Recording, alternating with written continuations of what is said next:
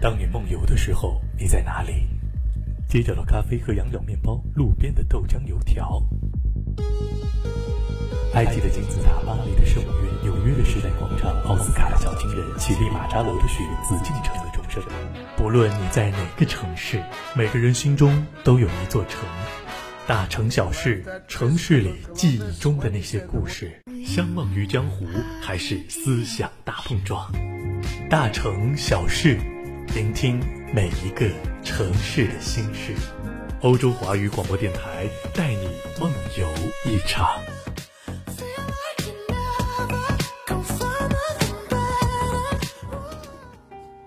听众朋友们，大家好，这里是欧洲华语广播电台，您现在收听到的栏目是《大城小事》，我是主播远帆。一提到溥仪，相信大家先想到的都是他是中国的最后一位皇帝的特殊身份，而且啊，他的一生几乎可以说都是非常不幸的。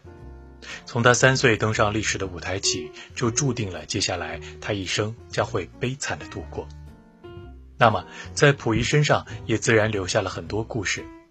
我们之前也讲过很多关于溥仪的故事。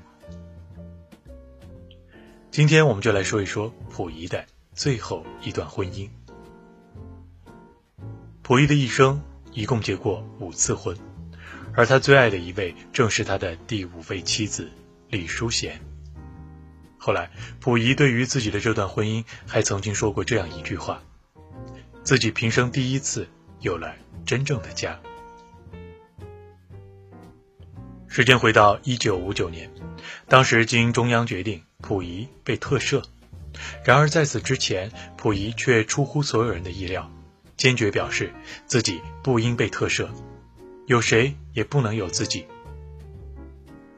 此时的赦免意味着溥仪终于真正意义上的成为了一位中国的公民。被赦免释放的溥仪，在周总理的安排下，溥仪到了北京植物园工作。考虑到溥仪的特殊身份和身体状况，最终决定让他做一名普通的园丁。随后不久，溥仪与北京一家医院的护士李淑贤结为夫妻。当时的李淑贤才三十七岁，可溥仪却已经五十六岁了。和李淑贤在一起的日子可以说是溥仪一生中最快乐也最幸福的时光。他曾说自己前半生的几次婚姻都是娶的皇后、妃子等，但是自己和他们毫无关系，没有任何感觉是家的关系，无非就是上下级的君臣关系，根本无从得知幸福究竟是什么感觉。而且啊，那几段婚姻也是封建制度下的缩影。现在想来，令人心生恐惧。拥有高贵出身的婉容夺得了皇后之位，可后来溥仪被赶出紫禁城，到了天津之后，文秀在新思潮的鼓动下，毅然决然的和溥仪离婚了。而婉容也因为在之后得不到溥仪的宠爱，而染上了鸦片，导致了之后一系列的悲剧。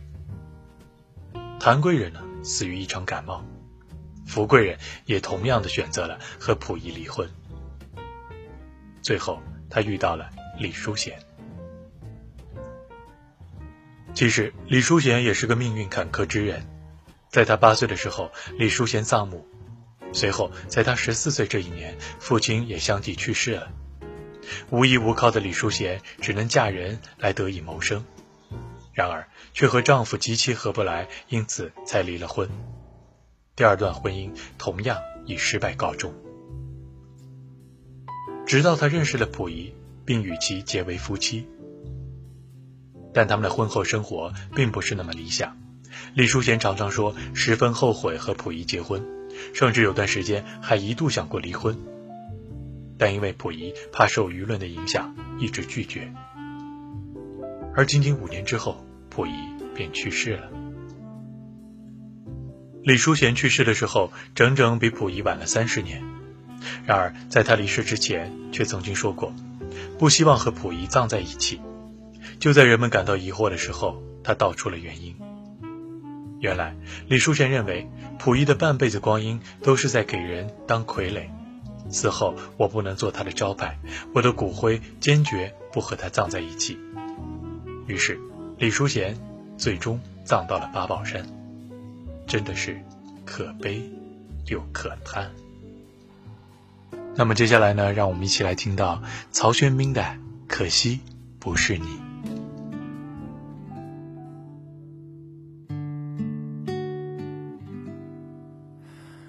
这一刻突然觉得好熟悉，像昨天、今天同时在放映。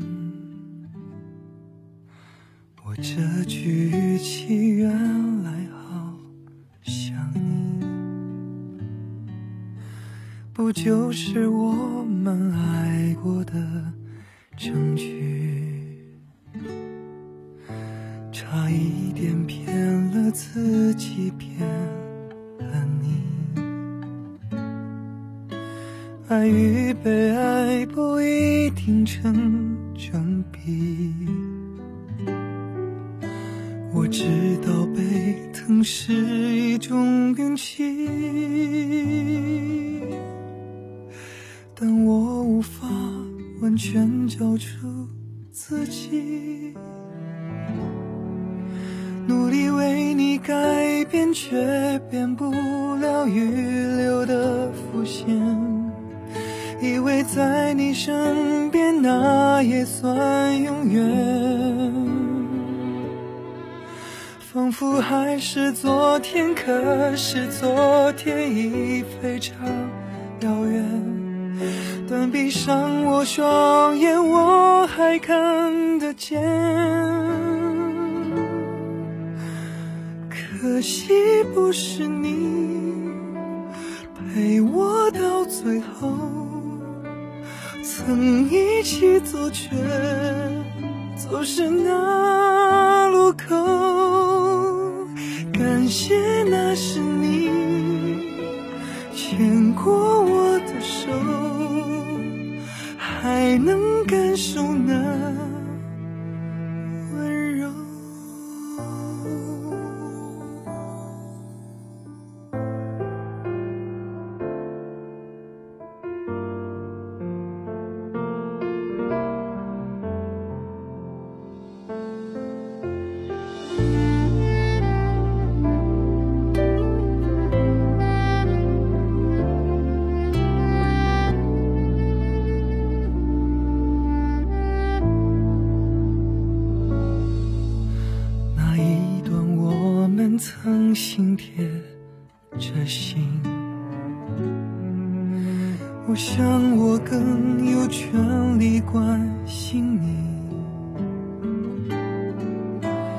能你走进别人风景，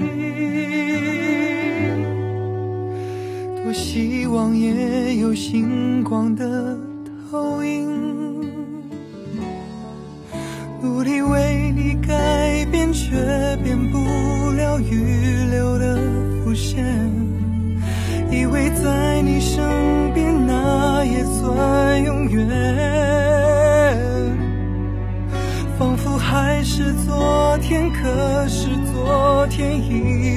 当遥远，但闭上我双眼，我还看得见。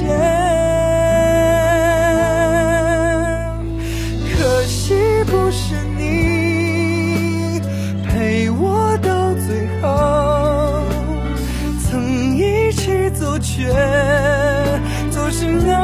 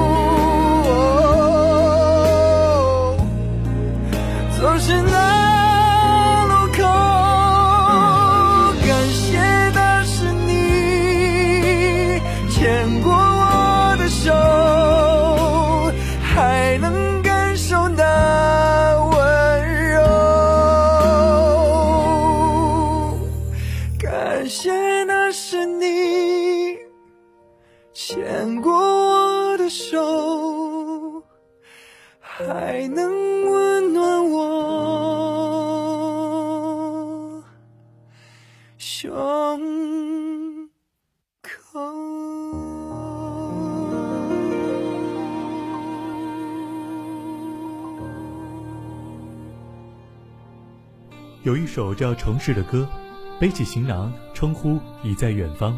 不要挥手，不要告白。有人在城市里唱道：“就算大雨让这座城市倾倒，我会给你怀抱。”也有人唱道：“这城市拥挤的交通，让你我还能多相处几分钟。”年轻或古老，每一座城市都有自己的故事。欧洲华语广播电台，大城小事，我们一起聆听城市的每一个故事。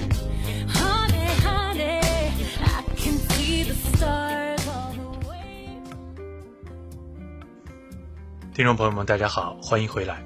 您现在收听到的栏目是《大城小事》，我是主播远帆。在之前的节目中，我们说过了溥仪的很多故事啊。今天接下来的故事，我们还是要说这位关于末代皇帝的财宝的故事。辛亥革命推翻了中国两千多年来的。根据清室优待条件的规定，溥仪可以继续留在紫禁城。而且，民国政府每年都会有专项拨款用于皇室开销。紫禁城内的所有文物也是清廷的合法财产，受到了民国法律的保护。这是袁世凯和清朝政府的一个妥协。清朝灭亡，那些财富当时属于政府和人民，所以当时冯玉祥就说皇宫里面住着一个怪胎。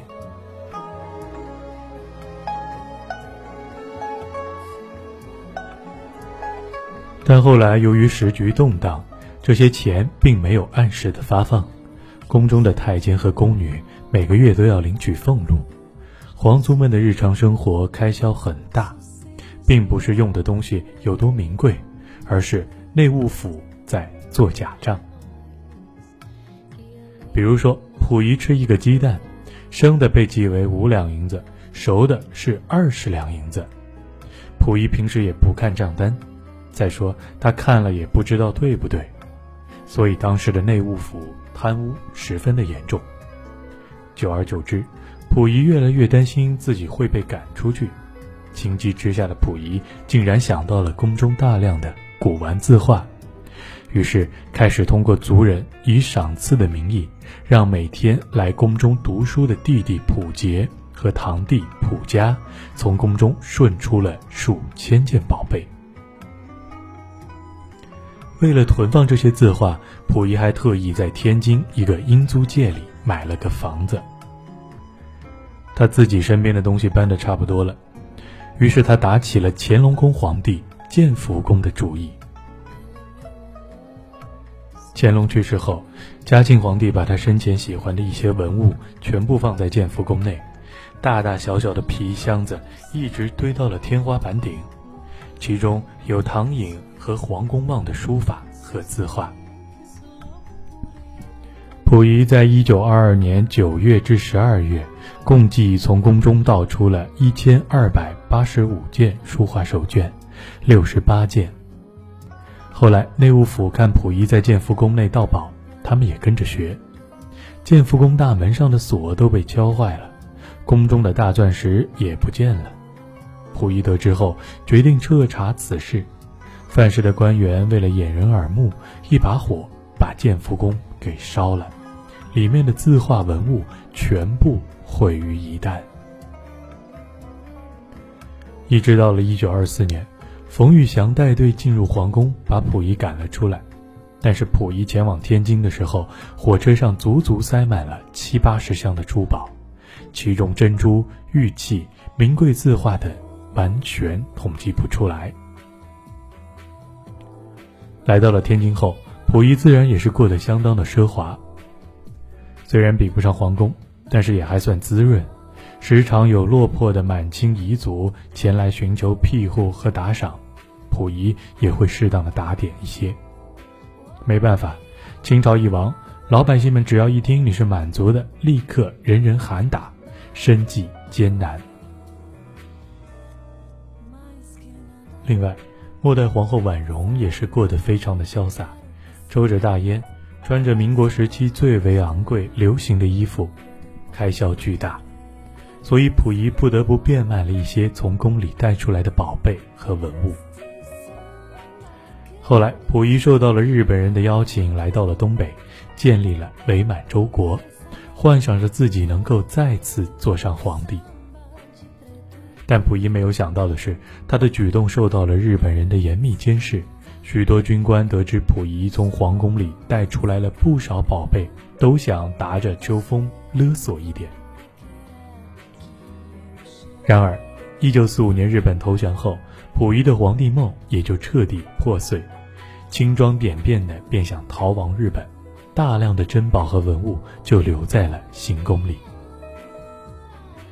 这些文物呢，被一拥而入的卫兵们大肆的抢夺，许多价值极高的字画甚至被扯碎，叫人看了都觉得痛心疾首。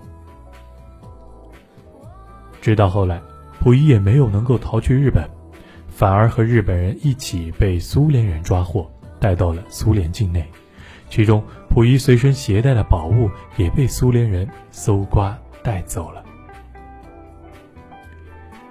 至于关于溥仪身上的宝物的一些故事啊，还有一个非常有意思的事情，就是传说当年的溥仪带走的一个非常珍贵的字画中，就有那一幅我们国家的国宝《清明上河图》。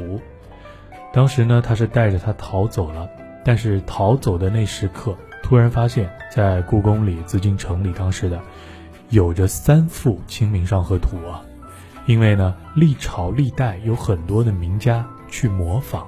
这个《清明上河图》，有的已经模仿的是惟妙惟肖，甚至有的大家来去模仿这些大家的作品，所以说也是一个真品。但是这其中当然只有一份呢是真正的古迹。然后呢，溥仪就把《清明上河图》放在了天津的这样一个行宫里。后来他的皇后婉容他们在收拾溥仪的行李的时候，就发现了这个《清明上河图》。婉容呢，其实是一位呃名门望族吧，当时的。非常有名，家里的家教也非常好，从小也接受了良好的一些教育，然后他就非常了解这个《清明上河图》，同时他这一生也非常希望能够看到《清明上河图》的真迹，因为虽然说和溥仪是成亲多年，但是一直没有这样的机会。后来发现了这个，无意中发现了《清明上河图》的婉容呢，感到是惊喜万分。因为虽然说婉容作为皇后跟随着溥仪已经多年了，但是她也没有机会能够一睹这个《清明上河图》的芳容。当她无意中发现了之后，她就异常惊喜啊，然后特意选在了一个花好月圆的晚上，邀请随行的各位亲眷啊一起来说，女眷们大家一起赏月看花，然后一起鉴赏这个《清明上河图》，说是当时鉴赏的也是滋滋有味儿啊。可谁知呢？这个《清明上河图》虽然说是赝品啊，但是我们之前刚刚也说了，也是大家去模仿原版的作品，所以艺术成就也非常高。不仅溥仪和他的表弟呢，在宫内是没有发现任何破绽的，啊，然后这个皇后婉容呢，也是并没有发现这个并不是真品。他们滋滋的宣欣赏了之后呢，也并不知道他们欣赏的是一个赝品啊。那么真正的《清明上河图》又去哪儿了呢？他到底是什么时候又重新的回归国家的手中的呢？那就是溥仪逃亡日本的时候，他随身携带着这一副异常珍贵的国宝，然后呢是被苏联人压下来了，最后还是重回了这样一个祖国的怀抱。现在想起来那段历史啊，真的是非常混乱，加上这个溥仪他年轻的时候啊，也确实，呃，可以用不学无术来说吧，不识五谷，然后不学无术。满脑子的思想啊什么的也是非常的不聪明的，他在最后的时刻里呢，甚至愿意和日本人来达成交易，来恢复自己的国家的这样一个王权。现在看起来也是非常可笑的一个行为了。好在呢，就是溥仪这个人后来经过社会主义的改造之后，在新的社会、新的社会制度里面，慢慢的脱离了自己之前的那个封建王族的一些气息。当然，有一些事情、有些习惯和从小养成的一些爱好和习惯呢，是没有那么容易改变的。总之呢，溥仪的这一生是在一个异常特殊的环境下产生的，但是他自己的选择也给他的一生奠定了悲剧的结果。这里是欧洲华语广播电台《大城小事》，我是主播远帆，让我们下期节目再会。在今天节目的最后呢，一起来听到一首黑笔田馥甄的《My Love》。